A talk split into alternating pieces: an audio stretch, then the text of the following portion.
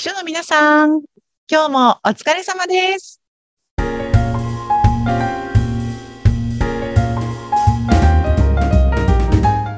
秘書の皆さん、こんにちは。秘書寮編集長、佐々木です。こんにちは、インタビュアーの山口智子です。佐々木さん、前回は、うんうん。編集長佐々木さんが、ある経営者の方にインタビューした動画が、秘書寮のサイトに期間限定で掲載していますという話をしましたよね。はい、今月末までですね、ぜひご覧ください。ぜひ番組の概要欄に URL 掲載しておりますので、ぜひそちらからアクセスをしてください。で、やっぱりそういった、まあ、経営者の方、また、えー皆さんが秘書されているその上司の方ですね、そういった方ともっともっとこう、コミュニケーションを取ったり、どんなことを考えているのかを理解したりとか、やっぱこの辺って去年のね、配信会でもいろいろ伝えてきましたが、やっぱりここってすごく大切な肝の部分ですかね。そうですよね。私もあの、先日、その、インタビューをさせていただいた時に思ったんですけれども、こういう話を、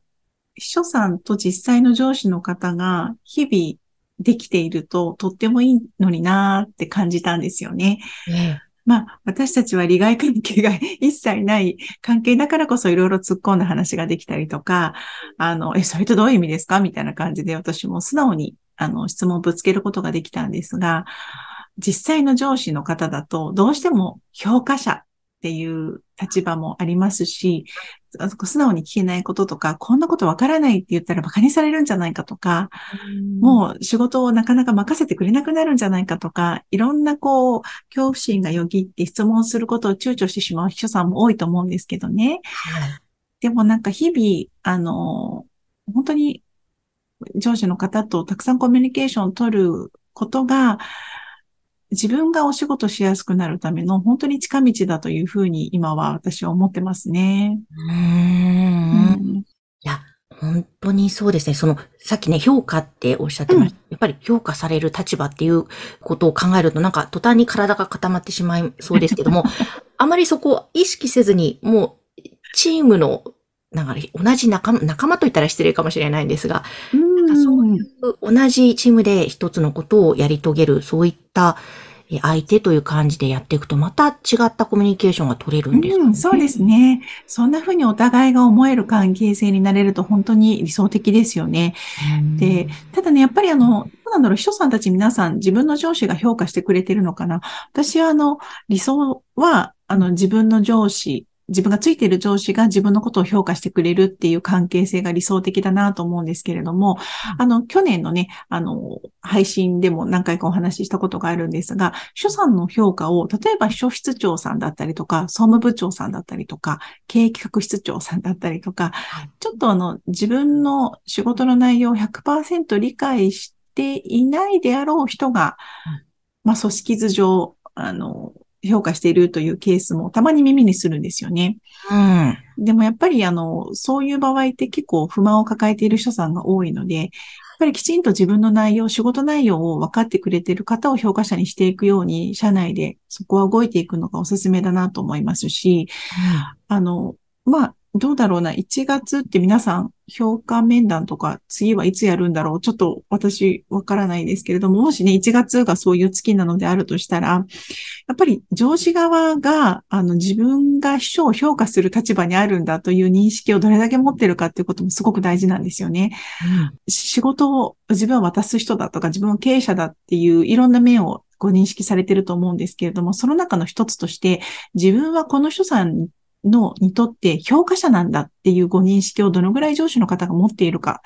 で、評価をするという目線で、秘書さんの仕事ぶりをどのぐらい見てくださっているのかっていうのすごく大事だなと思うんですよね。うん。ねあの、そういう意識がないままに日々過ごしていると、その評価のタイミング、半年に1回とか、えー3ヶ月に1回の評価のタイミングのその瞬間でだけ、あ、えっと、この人さん、僕の人さんどうだったかなって振り返る。あそれだとやっぱり正しい評価にならないと思うので、日々日々お仕事をしながら自分が評価者であるという認識を持ってくださっている上司の下で働けると秘書さんたち幸せなんじゃないかなというふうに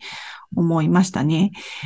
ーで、あの、秘書さんたち側もね、やっぱりあの、自分がその仕事を通してどんな状況を実現させたいのか、どんな状態が自分は幸せかというのを改めて考えてみることがすごく大事だと思っていて、例えば、本当にもう綺麗なお洋服が買えればそれで いいのよっていう方、だから私は秘書をやってるのよっていう方もいらっしゃると思いますし、うん、あの、上司と一緒に仕事をしていくことでこの会社の経営に寄与していきたいんだ。それが自分の理想形だっていうふうに思ってらっしゃる方もいると思うんですよね。うん、でも、両方とも秘書という名前でくくられてしまうので、自分はどんなことを目指したいのか、何を実現させたくてこの仕事をしているのかということをま、あの、まず自分で考えて、そしてそれをきちんと評価者である相手に伝えるということは、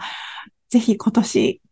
あの、一人でも多くの人さんに実行してくださると、何か世界が変わるんじゃないかなというふうに、あの、感じています。いや、本当それって大切で、自分の中でそう思ってても、やっぱり相手に伝えないと伝わらないですよ。まあ、これまあ、いろんな夫婦関係とかでもそうでしょうけども、やっぱそこのなんか自分が目指すところを、ちゃんとまさに直属の上司である方に伝えると、相手も、あ、そうなんだっていうまた意識がついて、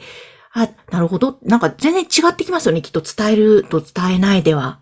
そうですね。関係性が大きく変わってくると思います。もしかしたら分かってくれてると思っていても、上司は、あの、あ、全く、あ、そんなことを目指してたんだとか、そんなことをやりたかったのねっていうふうに、あの、新しい気づきを伝えたらね、あの、持ってくださるケースってたくさんあると思うんですよね。やっぱり伝えないと伝わらないので、思ってるだけでは伝わらないから、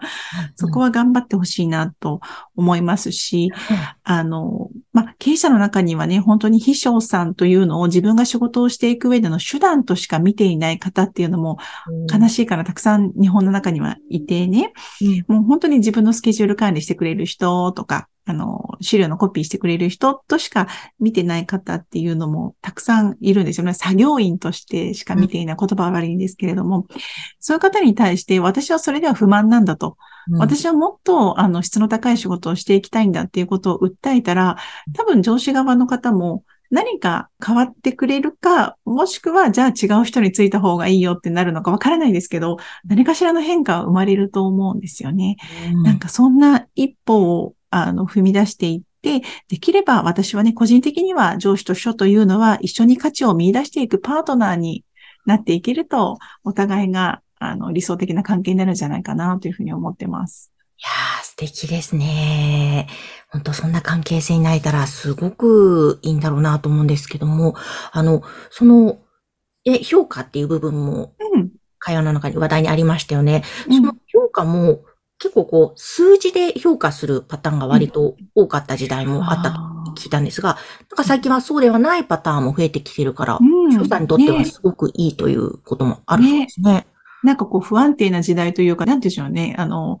だんだん曖昧なものが良しとされる時代というんでしょうか、最近は。うん、あの、すべて数字ではなくって、たとえ営業の方々であったとしても、数字では表せないところで会社に大きく寄与していたり、例えば後輩の育成だったりとかね、うん、あの、電話を誰よりもたくさん取っていたとか、そんなところで、あの、大きく評価をしていこうみたいな流れが今、まあ、おそらくアメリカから流れ込んでいるようなんですよね。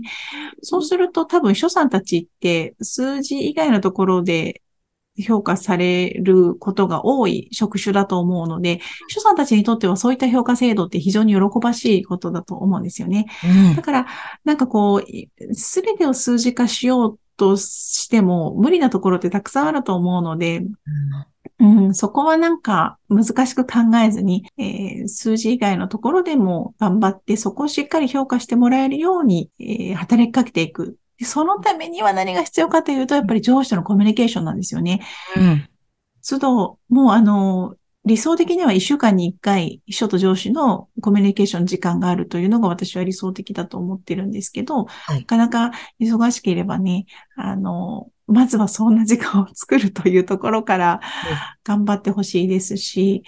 あの、自分の権利のためですし、自分のお給料のため、自分の評価のため、自分が仕事をしやすくするためなので、うん、少し、あの、遠慮せずに一歩踏み出してほしいなと思ってます。本当ですね。いや、本当になんか、もうそういう評価の面でもそうですし、やっぱり上司の方にさっき言ってた自分の、例えばこういうふうな仕事をしていきたいとか、ビジョンを伝えるのもやっぱりコミュニケーションの大切な一つですし、そういうのの積み重ねで、なんか自分自身も楽しくなるだろうし、上司もお仕事をどんどんね、レベルアップして会社もさらに発展するというところにおそらくそれって見えないかもしれないけど確実につながりますよね。そうですね。本当に待っていてもね、誰も何もしてくれないと思うので、うん。気がついたんだったら、まずは自分から一歩踏み出してみるというのを秘書さんたちに、2023年は頑張ってほしいですし、私はそれをね、本当に全力で応援していきたいと思ってます。今日なんかめっちゃ真面目な話になってしまいましたけど、大丈夫でしょうか？大丈夫です。ぜひそのね、背中を後押ししてくれる情報が、秘書利用のサイトにはたくさんあるので、はい。メールレターもね、届くので、うん登録をぜひぜひ皆さんしてください。はい、お待ちしてます。番組の概要欄に URL を掲載しています。はい。佐々木さん、今日もありがとうございました。はい、ありがとうございました。この番組は秘書さんのためのお花屋さん、青山からの提供でお送りしました。